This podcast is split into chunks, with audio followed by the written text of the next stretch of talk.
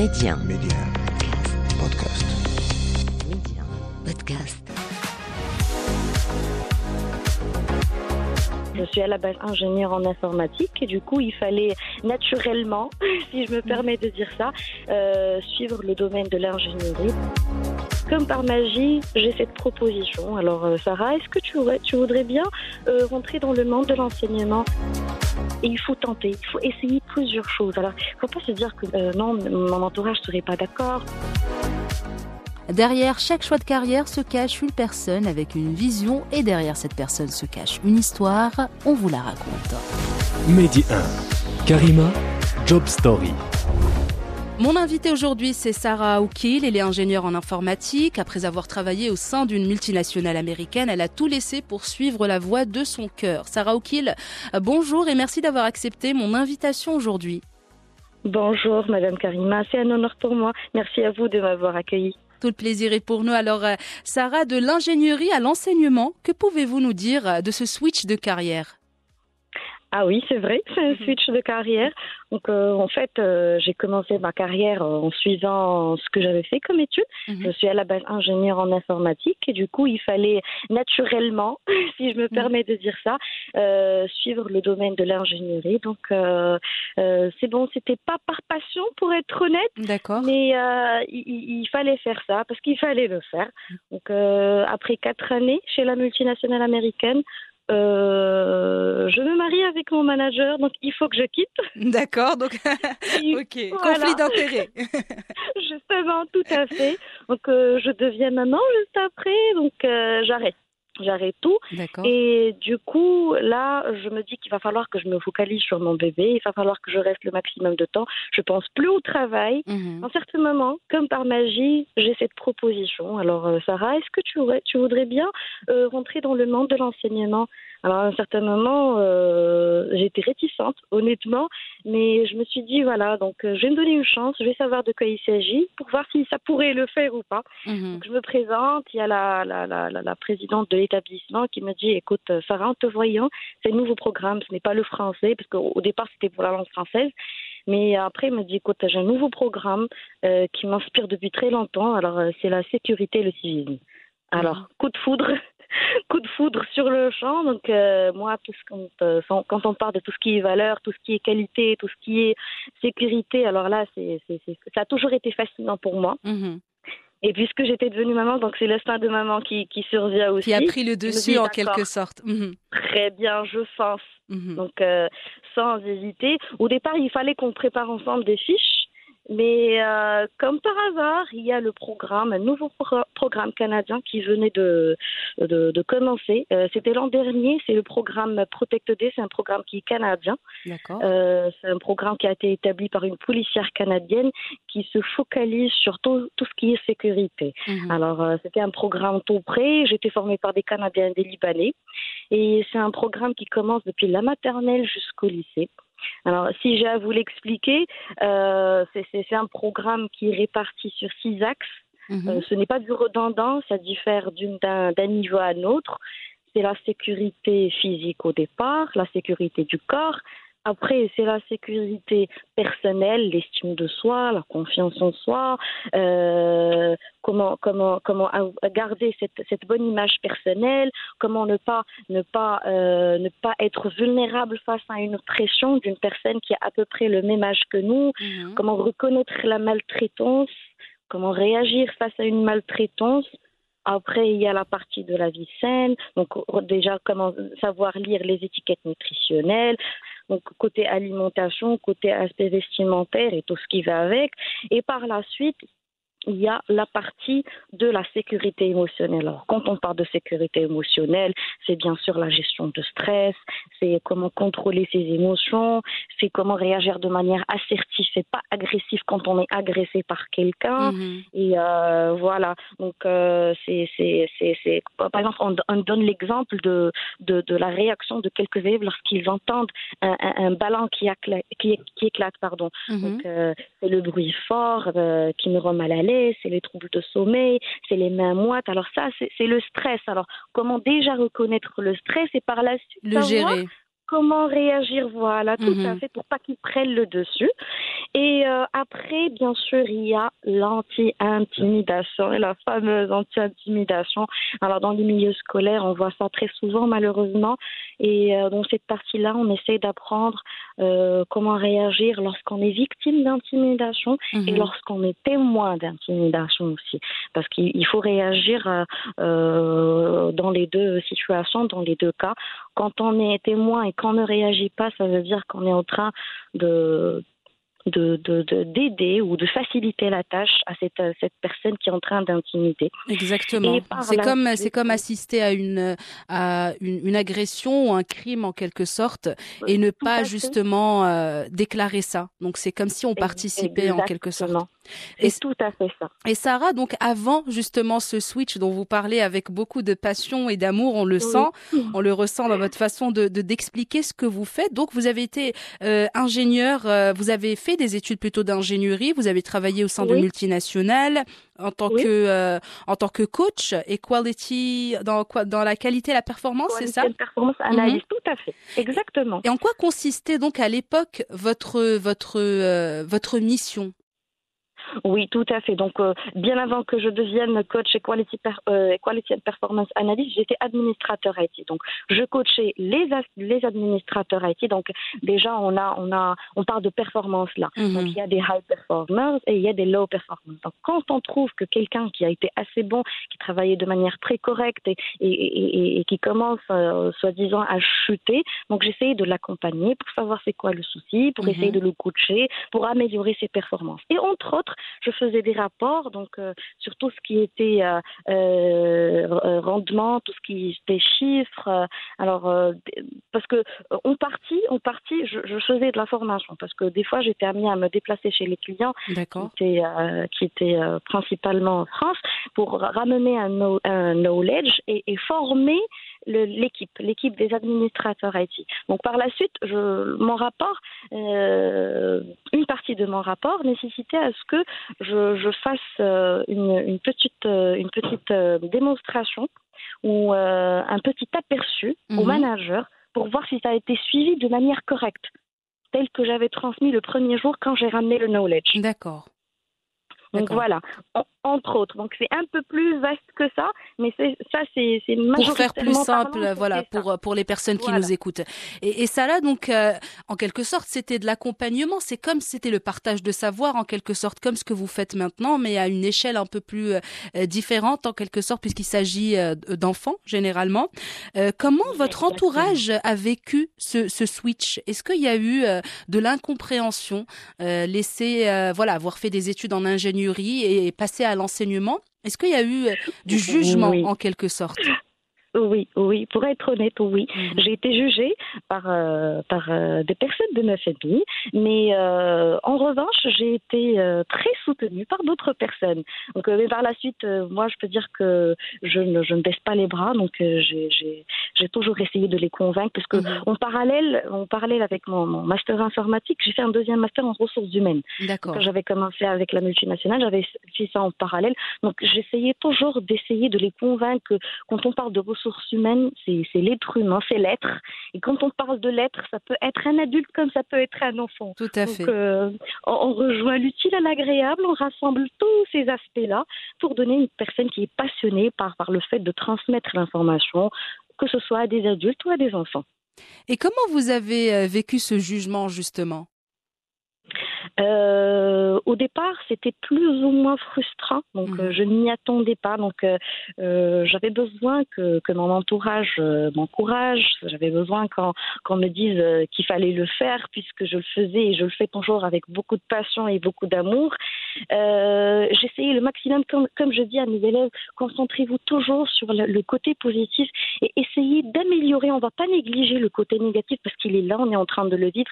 Essayez de l'améliorer ou plutôt de vivre avec. C'est Mhm. exactement ce que j'ai essayé de faire. Donc, et au fil du temps, euh, c'est bon, ils ont, ils ont commencé à accepter. Au contraire, ils ont commencé à, me demander, à vouloir qu'on compte davantage de, ce que je vis, de, mes expériences avec les enfants.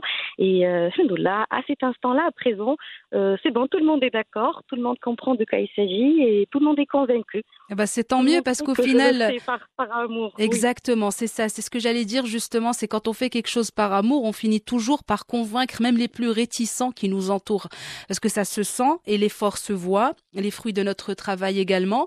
Donc généralement, euh, si on aime vraiment quelque chose, même si on a un peu d'incompréhension de la part de notre entourage, donc que ce soit la famille, euh, des anciens collègues ou des amis, etc. Bah, vu qu'on aime vraiment ce qu'on fait ou ce qu'on est en train de faire, bah, on y va on y va même si on a des moments de doute. On finit euh, par convaincre. Exactement, on finit par convaincre. Vrai que mhm. Je dirais que j'ai un peu ce dent, mais j'essaie de le faire. J'essaie de convaincre à chaque fois, à tous les coups. Quand je suis convaincue, bien sûr. Bien sûr, ben oui, il faut l'être avant de le, avant de, de le faire imposer aux autres autour de nous. Et donc, des moments de doute, euh, Sarah O'Kill, vous en avez sûrement euh, connu. Euh, durant votre carrière Est-ce qu'à un moment, vous, personnellement, donc à votre niveau, à vous-même, donc sans votre entourage, est-ce que vous avez eu un moment de doute où vous vous êtes dit peut-être que j'aurais dû faire autre chose, cette voie n'est pas faite pour moi? Alors peut-être que, que, que, je m'étais dit ça lorsque j'ai été ingénieur ou lorsque j'ai été responsable qualité dans, dans un siège bancaire, mhm. mais à ce moment-là, honnêtement, aucune seconde. D'accord. Donc aucun regret finalement. Pas du tout, absolument pas. Euh, j'ai eu des propositions entre-temps. Mhm. Euh, pour revenir à ce que je faisais avant, mais euh, ma réponse était catégorique. Non, je ne veux pas. Ah oui, parce que vous avez trouvé votre vraie voie finalement, votre vocation. Exactement, exactement. Même, même, même comparé au fait que, que, que je suis devenue maman, euh, ça m'aide beaucoup à accomplir cette tâche en bonne et due forme. Alors, euh, je trouve que j'ai beaucoup plus de patience, j'ai beaucoup plus de pédagogie, j'ai beaucoup plus de, de j'ai cet art et cette manière de transmettre la manière de transmettre l'information à ma petite fille. C'est vrai qu'elle a tout juste deux ans, mais j'ai appris vraiment énormément de choses à travers, à travers ce domaine qui est vraiment euh, très sacré, si je peux me permettre de le dire. Bien sûr, pourquoi pas. Salah Oukil, euh, est-ce que selon vous, justement, là, vous parlez de, de vocation, de passion, etc. Est-ce que selon vous, il faut essayer plusieurs choses avant de trouver justement sa véritable voie ou sa véritable vocation? Bah, écoutez, euh, à partir de mon expérience, je dirais que oui. À partir du moment où on n'est pas très à l'aise dans ce qu'on fait, à partir du moment où on n'est pas tellement passionné et, euh, et, euh, et, excité, je dirais, le matin quand on a envie d'aller au travail. Euh, il faut commencer à, se poser des questions. Est-ce que c'est vraiment la vraie voie? Est-ce que je fais fausse route? Est-ce que c'est exactement dans, dans, ce domaine où je voudrais continuer ma, ma, ma vie? Est-ce mhm. que, est-ce que, en tant que personne carriériste, est-ce que je voudrais continuer dans cette voie? Donc, il faut commencer à se poser des questions et il faut tenter. Il faut essayer plusieurs choses. Alors, il ne faut pas se dire que non, ça ne va pas avec, avec, avec mon niveau de formation, je dirais n'importe quoi. Euh, non, mon entourage serait pas d'accord. Euh, non, ça serait mal vu. Absolument pas. Moi, j'encourage tous les gens à vraiment tout essayer afin de trouver le milieu où on serait le plus à l'aise. À ce moment-là, on sait que c'est ça.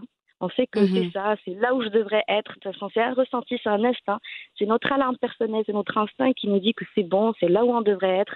Et à ce moment-là, je vous dis bon courage, allez-y, foncez. Foncez, exactement. Et ça, là, si on revient quelques années en arrière, c'est-à-dire quand vous étiez à peine enfant, est-ce que vous aviez une idée plus ou moins précise de ce que vous voulez faire? Est-ce que ça correspond à ce que vous faites actuellement? C'est intéressant, je pense, toujours de voir euh, ce que euh, la personne actuelle exerce comme profession. Est-ce qu'il y a, il y a des, des, points en commun, en quelque sorte, avec euh, la personnalité ou le rêve d'enfant?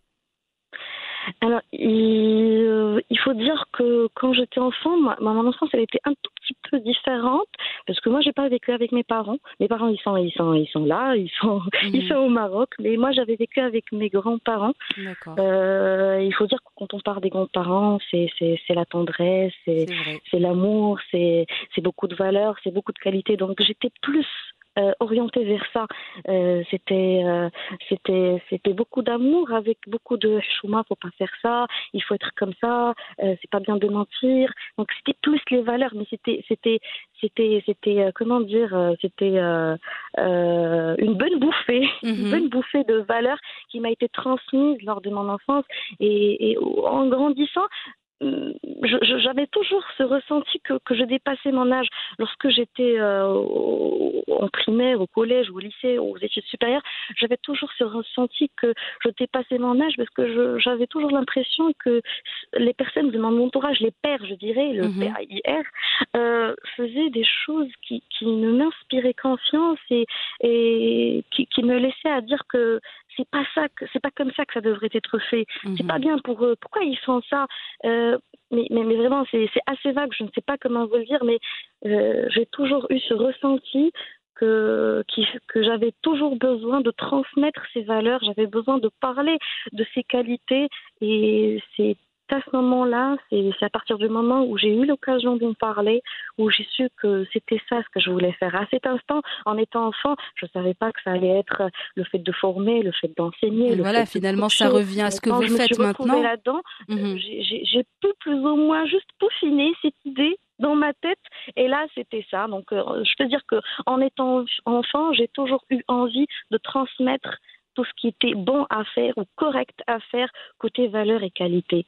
Bah, ça, ça, rejoint, ça rejoint, pardon d'interrompre Sarah, ça rejoint parfaitement ce que vous faites actuellement. Donc cette transmission de valeurs et, et donc finalement, euh, quand on est enfant, on, on, peut avoir une petite fibre, même si elle n'est pas détectée à ce moment-là et qu'on fait autre chose. Mais je pense que finalement, le destin nous ramène toujours à l'origine de ce qu'on aime faire.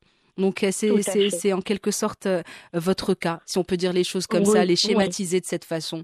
on n'a pas assez d'idées, on n'a pas les idées claires mhm. pour savoir de quoi il s'agit, mais en grandissant, en ayant, en ayant acquéri plusieurs informations, en ayant acquéri euh, plusieurs, plusieurs aspects, on arrive à cibler ce, qu'on a toujours voulu faire.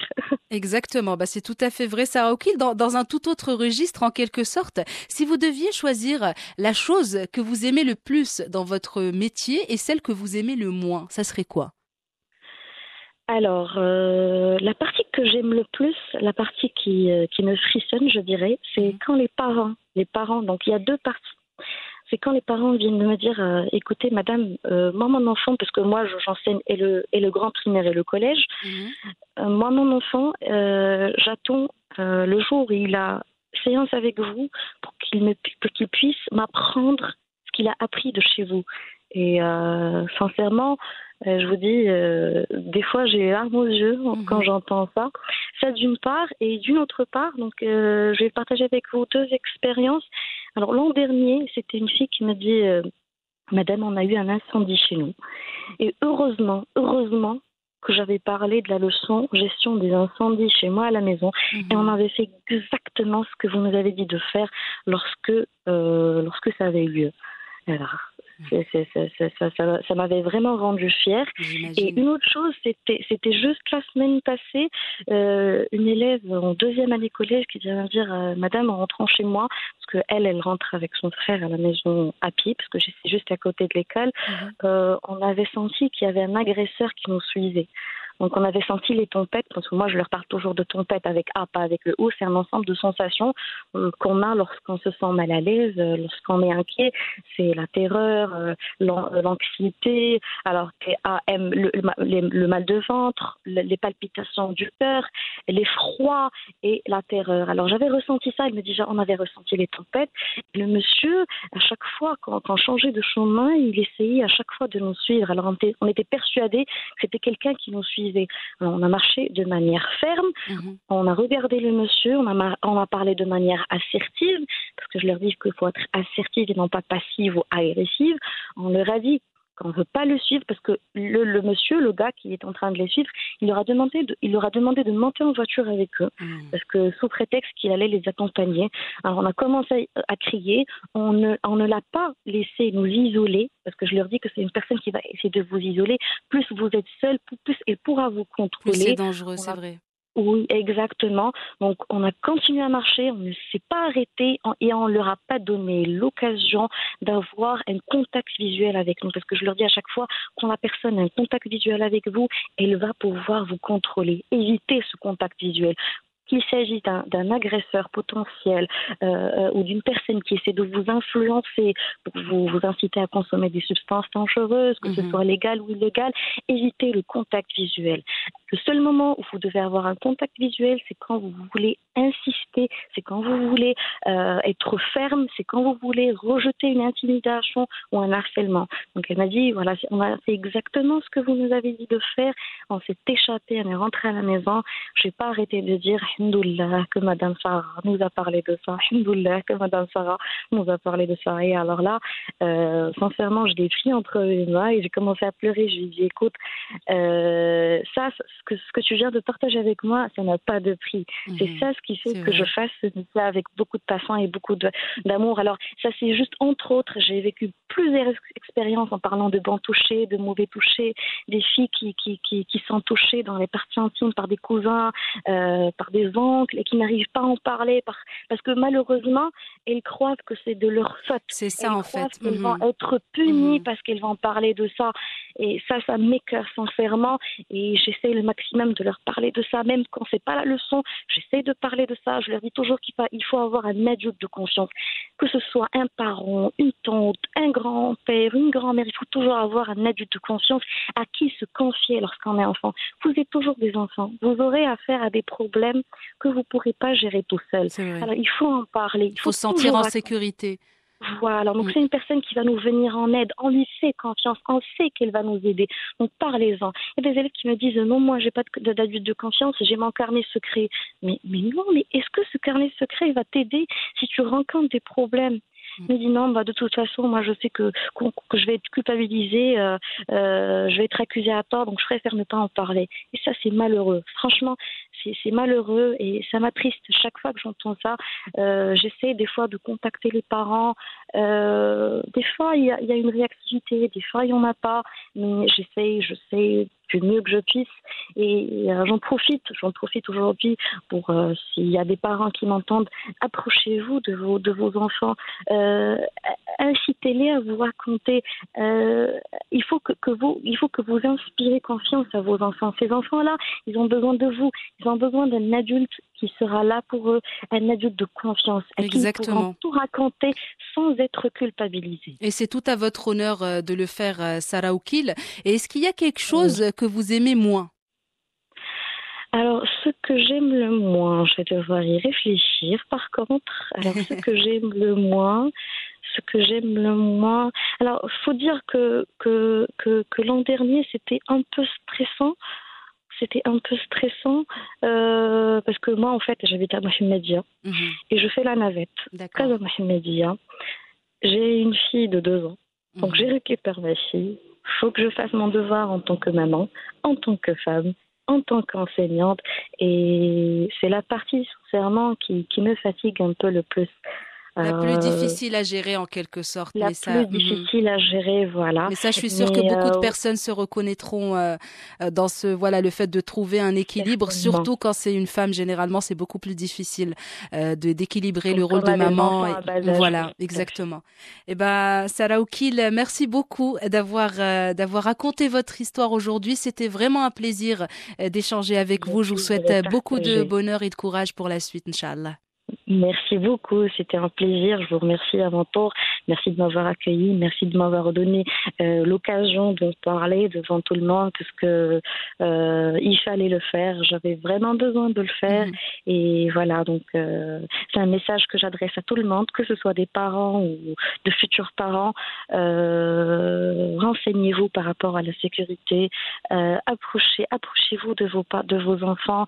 Soyez des amis. Donc ce sont des casquettes. Des fois on, on va mettre la casquette des parents, des fois on va mettre la casquette d'un ami. Donc mhm. choisissez le moment opportun pour mettre la casquette convenable.